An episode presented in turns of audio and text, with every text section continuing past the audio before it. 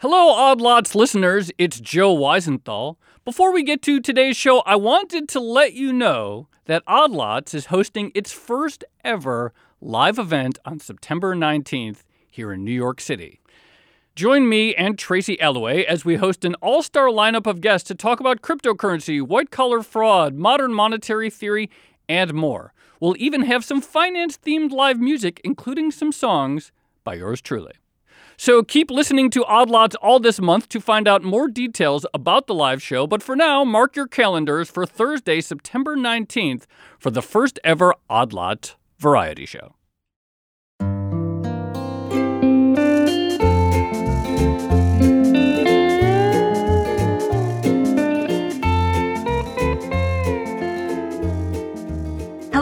Welcome to another episode of the Odd Lots podcast. I'm Tracy Alloway. My co host, Joe Weisenthal, is away, but uh, I was thinking the other day and I realized that Joe and I have never really done an episode on negative interest rates. And while we've had instances of negative yielding bonds before, over the course of the summer, this has actually become a really big topic. Uh, by some estimates, the world has think $17 trillion worth of negative yielding debt now. And that includes things that you wouldn't really expect, like corporates, uh, some emerging market governments. And I think the reason this gets so much attention is that there's something fundamentally kind of unsettling about negative rates. It just doesn't really sit well with our idea of how capitalism is supposed to function. I mean, if you have money, and you put it to work by investing in a company or a government, then you are supposed to be rewarded for that.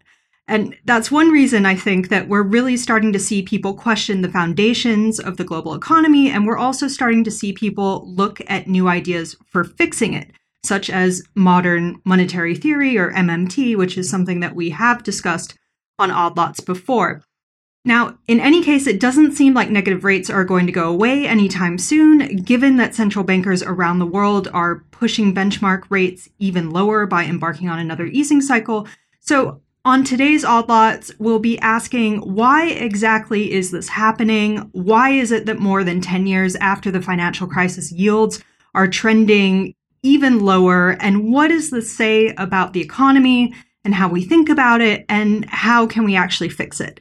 And I'm really happy to say that our guest for this episode is one of my favorite analysts. I've been reading his research notes for many years now, and I think he's really one of the few on the sell side that thinks about these kind of issues on a big picture basis. He's certainly the only analyst uh, I've read who seems to be taking MMT very seriously, and you'll see what I mean in just a minute. So, without further ado, I'd like to bring on Viktor Shvets. He is a global markets head of Asia strategy over at Macquarie. Viktor, so nice to have you on the show. Thank you. Thank you for having me, Tracy. Let's start with uh, that number that I threw out earlier 17 trillion of corporate and sovereign debt with negative yields. How exactly did we get here? Well, that's uh, that's a great question. You're absolutely correct. Uh, the question is why we cannot tolerate things like volatilities anymore. Uh, when I was a younger man, uh, quite often spreads will move 50, 60 bips very easily. Today, when we have 20, 30 bips spreads suddenly moving, you almost need ambulances uh, at the exits. Why can't we have price discoveries? Why can't we have time value of money? The answer to me is leveraging. In other words, our solution to low productivity rates over the last 20 or 30 years was to bring future consumption to the present. Our solution was asset prices and leveraging will deliver to you what wages no longer capable of giving you. And therefore, yes, your real incomes might not grow, but we will allow you to grow wealth in different ways. And initially, it's incredibly stimulating. It improves wealth. It, it does all sorts of wonderful things. It also works together with globalization. You can't really have that sort of leveraging unless you also globalize the product and labor market. So it's really that mix of triple package of globalization, product market, labor market, and financial market, where our well-being, our pensions, and everything else depends on asset prices. But the challenge with that is that the more you financialize, the less effective it becomes. You go 20, 30 years ago, you needed maybe a dollar, a dollar fifty of debt to generate one dollar of GDP. In most countries today, you need three to five dollars of debt for every dollar of GDP. So the more you do it, the more incremental impact diminishes. And that implies that you have to spur or you have to motivate debt to multiply even higher. To do that, you need to issue more and more of that debt. And the more capital you create compared to what you need, the more cost of capital has to go down. And that's why interest rates have to continuously go down to a lower and lower level. And the more you rely on assets and debt, the less comfortable you are with volatilities, the less you can tolerate volatilities, particularly in asset classes. So we reach the stage that it's like a squirrel in a wheel. You can't stop running because if you do, the whole house of cards collapses very, very quickly. And so if you if you sort of make the view that any inoculation that central banks might want to do in terms of lowering rates in order to spur a little bit more growth makes it worse. And interest rates have to go even lower. Over the longer term, of course, what it means, if you continue to use monetary levers, interest rates will have to go negative everywhere, not just in Europe, not just in Japan, but also in Anglo-Saxon countries, and eventually all across the world. A lot of people will say, what is wrong with that? But, but Tracy, as you correctly said, that's not the way capitalism is supposed to function. That's not the way corporate finance right. theory is supposed to function. So, Viktor, on that note, uh, you talked about central banks driving down the cost of capital in order to boost growth, and, and this is where we start to to see the impact uh, on both our theory of capitalism and also the value of money. You mentioned this already, the time value of money. So this is the idea that you know money available right now is worth more than that same money uh, in the future due to its earning capacity. So basically, you know, it, it's a core principle of investing that your money can earn interest or a return, and so it's it's worth something. And that seems to be what makes people so uncomfortable about the negative interest rate environment. So my question is, what is that going to do to the overall economy and to investment? Central banks are doing what they're doing because they're scared of deflation. Now, why are they scared of deflation? Well, because we've accumulated so much debt that nobody will ever be able to repay it. I mean, globally, we have $200 trillion of debt. If you look at all of the derivatives and other instruments that we have on top of that, really the cloud of finance is at least four, five hundred trillion dollars. That's around five times nominal GDP. So instead of repaying the debt, society is built around the concept of a very gradual and slow default. So we're slowly defaulting on our debt. And the way we default is through inflation. That's why central banks are so scared of deflation. The more you rely on monetary levers, the more you drive the cost of capital down, the more you create deflation. So you're trying to eliminate it, but you're actually making it worse. Now, why is it so? Well, a couple of reasons. Reason number one is that the low cost of capital means zombie companies survive. So you don't actually have clearances, which a normal capitalist system will have. Now, that's a highly deflationary element. Uh, the other thing that is happening, the lower cost of capital implies that any unicorn, any brand new idea can be funded. Uh, and so technology is actually progressing much quicker than otherwise it would be the case we're effectively pouring kerosene on a fire. And as technology explodes, companies get disintermediated from their products, their brands. Uh, labor gets disintermediated from their wages, and, and that's also highly disinflationary. So the first side effects of using sort of monetary levers that aggressively is that you're trying to avoid deflation, but in fact you're creating stronger and stronger disinflation. So, actually, Viktor, you just mentioned uh, tech investment in particular, and, and I wanted to press you on this topic because it does feel like nowadays, with the cost of capital so low and, and people chasing future asset price growth uh, rather than value right now, it does feel like we've seen a lot of money go into the tech sector, whether it's through the private market and unicorns or through the public markets, through FANG stocks like Amazon and Apple. What does the tech investment in particular do for global economies and for society? Tech investment actually has a clearly multifaceted impact. Uh, some of it is very, very good, uh, but a lot of it is highly deflationary. So, in other words, tech has a tendency of eroding cost of everything we consume uh, and we produce. So, when marginal costs decline over time, the prices also drop. That's part of the reason it's so hard to prosecute technology company for antitrust violations because they're not actually gouging consumers. On the contrary, they're reducing prices. It's not that they're depriving consumers of a good product. Our product is actually good. The problem with tech is not so much gouging uh, or depriving people of value, uh, but rather the fact that tech is monetizing people themselves uh, and they're creating scale business that precludes other businesses going into uh, into this particular area. But from a macro perspective, if you keep the cost of capital too low, technology propagates much faster. So technology is really human spirit, it's human ingenuity. But the speed with which it progresses depends on the cost of capital. The lower your cost of capital, the faster it goes. As I said a second ago, it's like pouring kerosene on the fire. And when tech progresses, it basically disintermediates companies from their products and their brands. It disintermediates employees from their wages. So it contributes more disinflation to the system.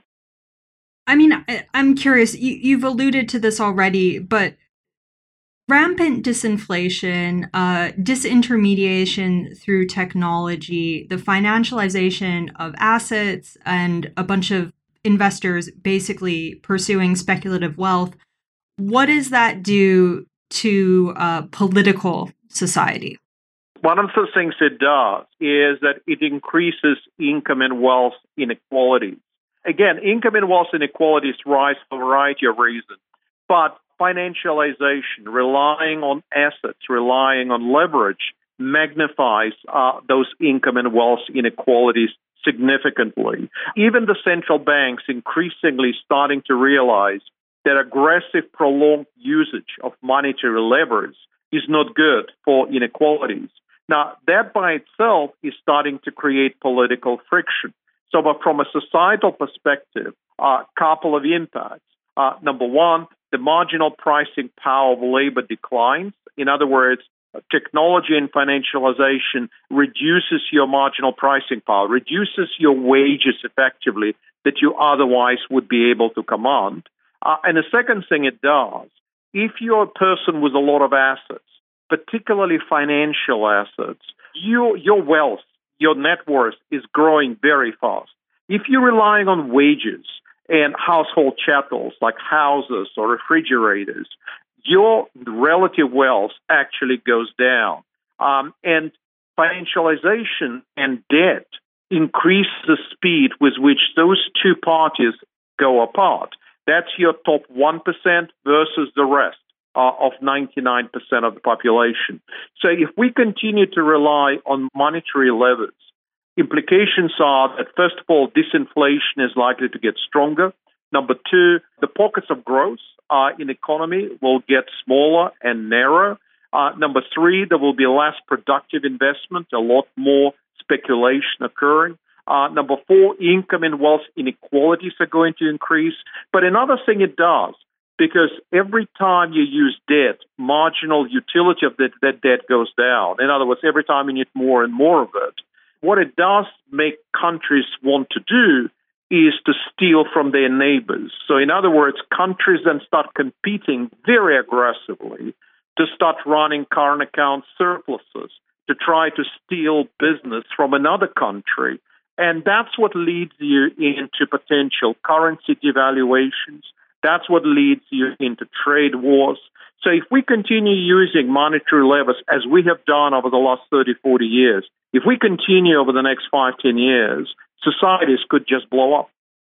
Okay, so here's my question. Uh, in 2019, we are about to embark on another round of easing by central banks around the world. And even though we've had 10 years of evidence to the contrary, they think that doing the same thing over and over and over again, which is lowering rates, is somehow going to lead to a different outcome, which would be inflation. So, what exactly is going to be the point at which policymakers realize that this monetary strategy is not working? Essentially, the problem is you can't throw away the system until you build a new system. I do believe that whether it's central banks, whether it's treasury departments, whether most of the banks, they do understand that you can't just keep going. But the problem is you can't abandon the system that you already have before you've decided what else you're going to do. Now, there are alternative ideas. Uh, and the interesting thing that I find how quickly they're becoming popular. If you think of modern monetary theory, it's not a new idea. It's been around for a long, long time. And there were books published, articles published for decades. It's amazing how popular they're suddenly becoming. I mean, Financial Times only a couple of weeks ago devoted the entire page discussing MMT. Only 12 months ago, I can't believe that ever would have happened. The same applies to neo Keynesians.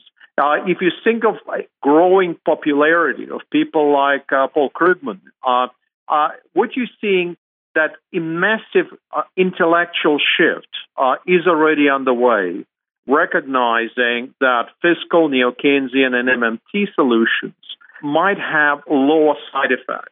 It's still a drug, but it's a drug which will have lower side effects than continuing to use monetary levers. I'm not suggesting for a second we're going to abandon monetary policies. We're not. We're not. It's just what you prioritize as you go forward. I personally think 2020 probably is going to be the last year uh, when monetary policy is used as a primary instrument.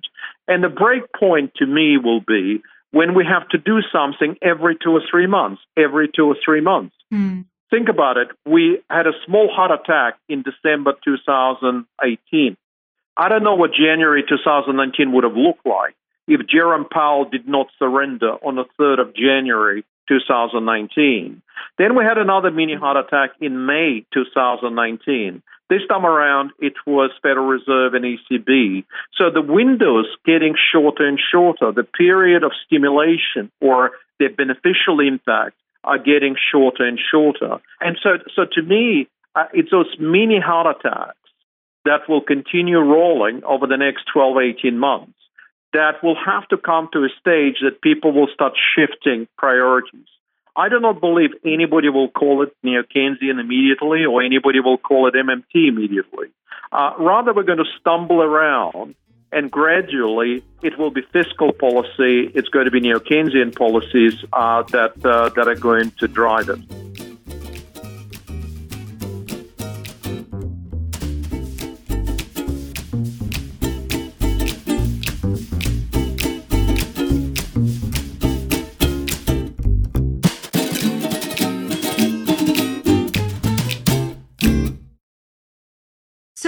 What about political opposition to fiscal solutions? Because it, it does seem that basically what you're talking about is rethinking the way the financial system has been working.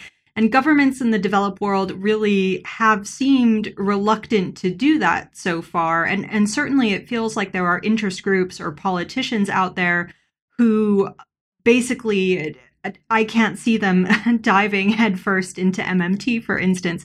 So, what would allow uh, it to happen now? You you argue that in some of your research that Japan is actually the closest example we have to a sort of MMT or fiscally driven society, but you know, as, as someone who grew up in Japan, I can argue that that society is very, very different to the one in the US, for instance. When we talk about using monetary levers, we're predominantly talking about the rest of the world outside of Japan, and outside of uh, China.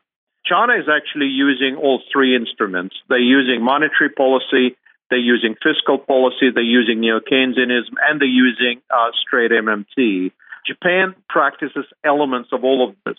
All of these societies are, are different. But one thing, Tracy, you're absolutely right to say that a dogma developed since, I guess, late 1970s, which basically argued that private sector is always better at allocating capital than the public sector. Right. If you go back to 1950s and 1960s, that dogma didn't exist. People didn't think at the time that public sector would ne- is necessarily inferior to private sector in investment. And the reason why they didn't think public sector was inferior, because in their memory they remembered in 1920s and 1930s how badly private sector uh, misallocated resources.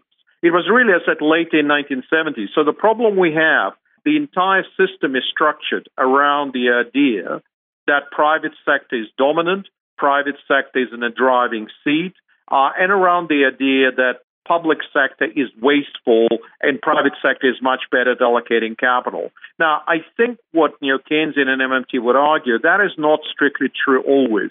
And in fact, uh, there has been spectacular misallocation of capital occurring uh, in the private sector itself. Now, to, to surrender the dogma requires a very long time.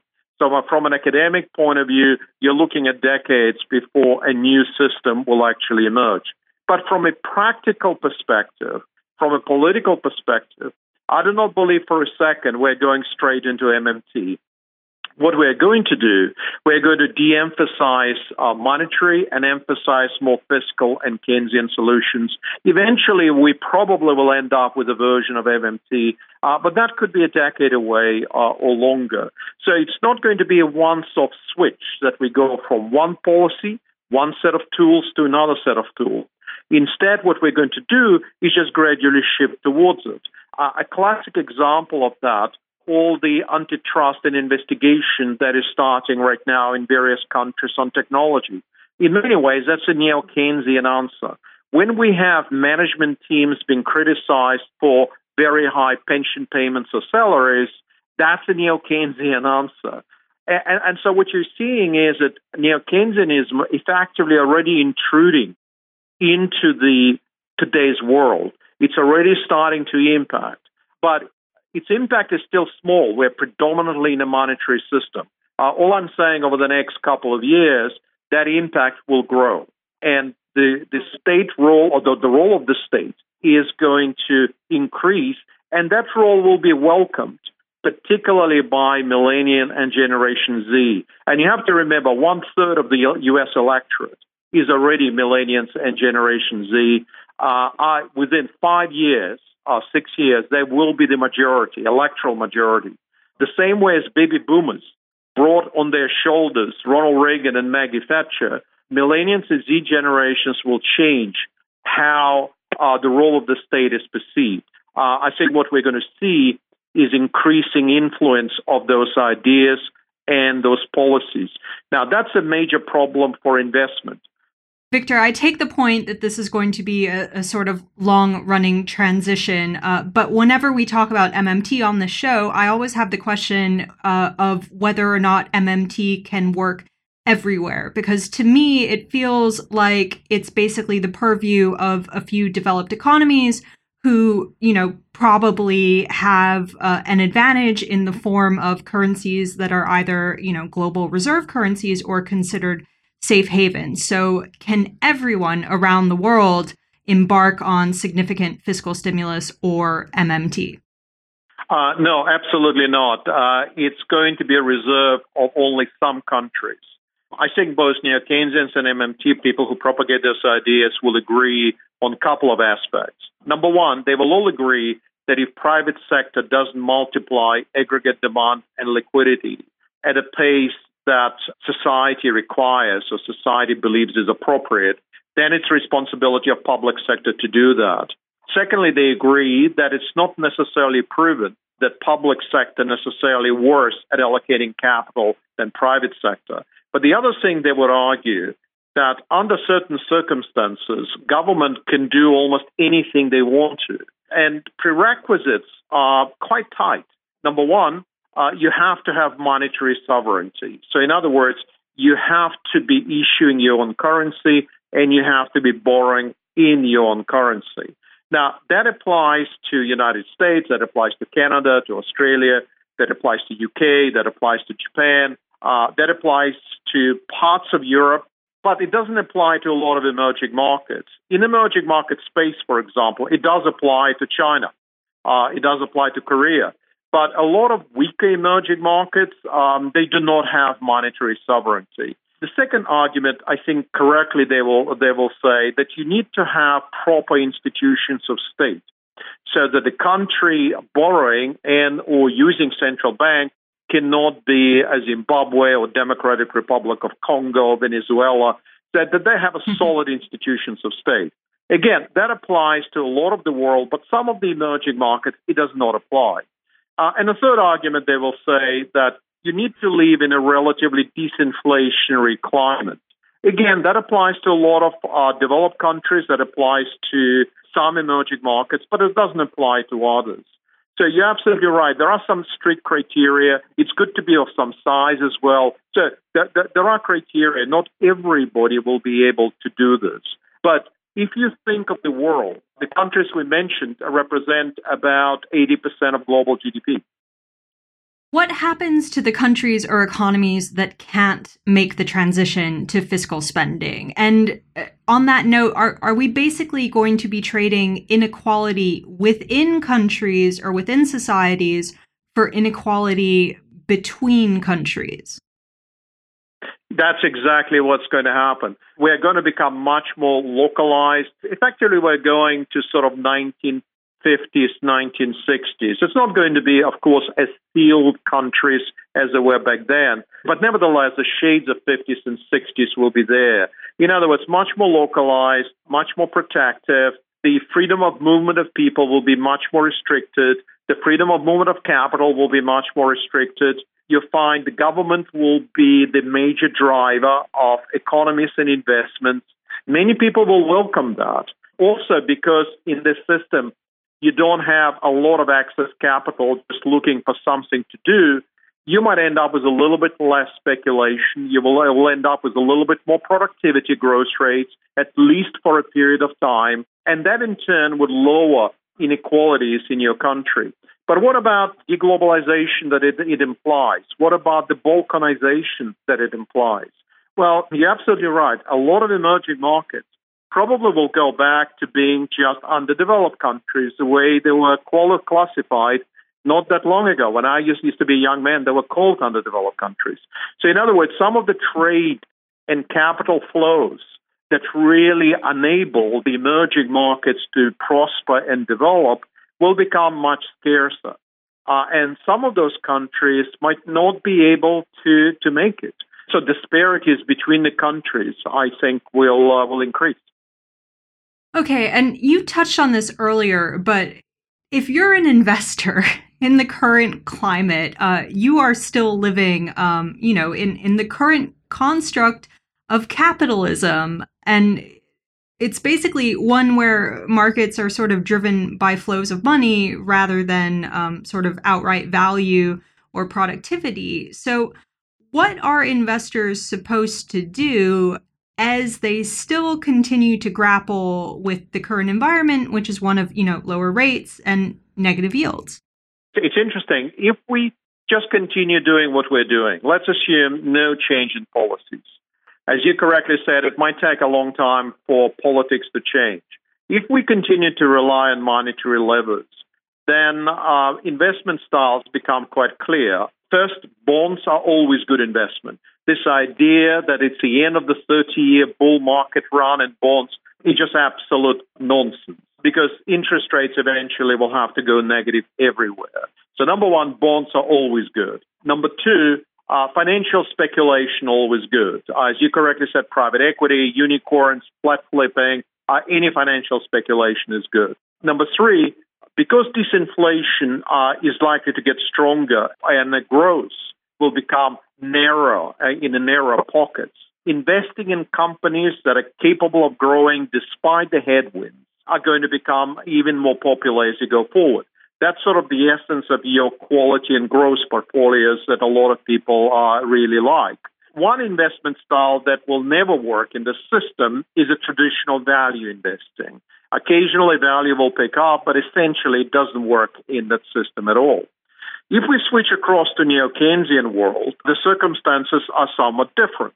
I don't believe interest rates can really go up that much, but it will be an environment which will have a bit more inflation and growth in it. So first, the bonds are not going to be a one-way street anymore. Uh, I don't think people are going to lose necessarily a lot of money because interest rates cannot really go up a lot, but nevertheless, it's not a one way street. Number two, because there ought to be a little bit more productivity, a little bit more inflation, at least for a while, you're going to have more growth opportunities available to you. So the excessive price you will place on the companies that are capable of growing despite all the headwinds will become less pronounced. And in fact, some of those companies might get somewhat uh, derated as you go forward. There will be times when the value will really run off because the governments will be spending more money on infrastructure, they will be spending more money on uh, various facilities and things to do, capital investment. So some of the value will really run off and could actually be a prime investment for years uh, rather than just for you know two or three months. But the thing that really will work in that sort of environment is whatever the government wants to do which is not similar if you think of China today. That's exactly what Chinese analysts are doing. They're basically asking, what would the government do? And how does it work through my system? And what should I buy? That's pretty much the way in, in sort of neo-Keynesian MMT world is going to work. That you would need to ask yourself a question, what does the government wants to do? If it's infrastructure, fine. And if it's support of consumption through vouchers or minimum income guarantees, fine. That's, that's what you're going to do. Investment styles are quite different. But because we're living between the two worlds, a monetary world is still with us. It's still the most powerful force uh, that we have right now. But the other world is gradually intruding. And as it intrudes, it creates cross currents. And so investors right now have difficulty seeing how they should be investing. That's why value just continued to get crushed by growth. That's why at the times of uncertainties, declining interest rates, even sometimes dividend yielding stocks don't do well. And, and, and so the reason for that is there are cross currents. If we stay with one system, it's pretty clear what to do. If we move to another system, it's pretty clear what to do. If we're staying in between, investors are confused. What they're all hoping for, and central banks also hoping for, is that private sector will return back to growth, uh, and therefore central banks and fiscal authorities will simply pull back and everything returns back to normal. To me, the probability of that occurring is close to zero. So I have one more question for you, and it's sort of a, a, step back question on, on everything we've been discussing. But you know, if you read your research, it feels like a, a lot of the problems that you identify with the current system are that we are over indebted and we're not going to be able to reflate our way out of that debt using existing monetary methods. And yet, you're also advocating for fiscal stimulus in, in the form of MMT or neo Keynesianism. And I think, you know, that's a policy that basically says, don't worry about the deficit. Um, so, how do you square those two ideas? Can can indebtedness be both the problem and the solution? That's exactly what it is. But but the most, I guess, basic principle is returning back to normality is not on the cards. So we need to choose our poison. For the last 30, 40 years, uh, the West was taking one poison.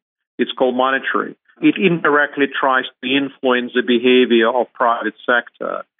And the fact of that policy for the last 10, 15 years is becoming so toxic that neither people nor political classes nor anybody else is prepared to just carry on with. It. The other poison we have is what we have discussed. It doesn't necessarily solve the problem. We're not returning back to equilibrium, whatever that equilibrium is. We're not returning back to normality, but instead we're taking another poison that has less side effects right now. Because remember, only China practiced all three. They know the side effects of the other two. We in the West have not really used the other two poisons since 1950s, 60s. So nobody really remembers. So from my point of view, what neo-Keynesian and MMT does, they give us another way of keeping societies intact keeping economies intact with a lower degree of side effects, lowering the pressure, not dissimilar to what uh, Iron Chancellor Bismarck did in Germany in 1880s by introducing welfare benefits. That reduced some of the pressure that arose out of industrial revolutions. We need to do something similar to reduce the pressure on societies. It doesn't solve the problem. I mean, I'm not suggesting it solves the problem. All it does, it provides another drug to keep going with the lower side effects and reducing some of the geopolitical and social pressures that we are experiencing. In the next several decades, a different world will emerge. It's going to be something completely different. I, I do not believe it's going to be a conventional capitalism. But we need to go through decades to get there. And so I think we need to switch the drug. That's Viktor Shvets, the only sell side analyst I know who can reference Bismarck on a podcast and uh, quote Marx in his research. Thank you so much for being on Odd Lots. Thank you. Thank you, Tracy.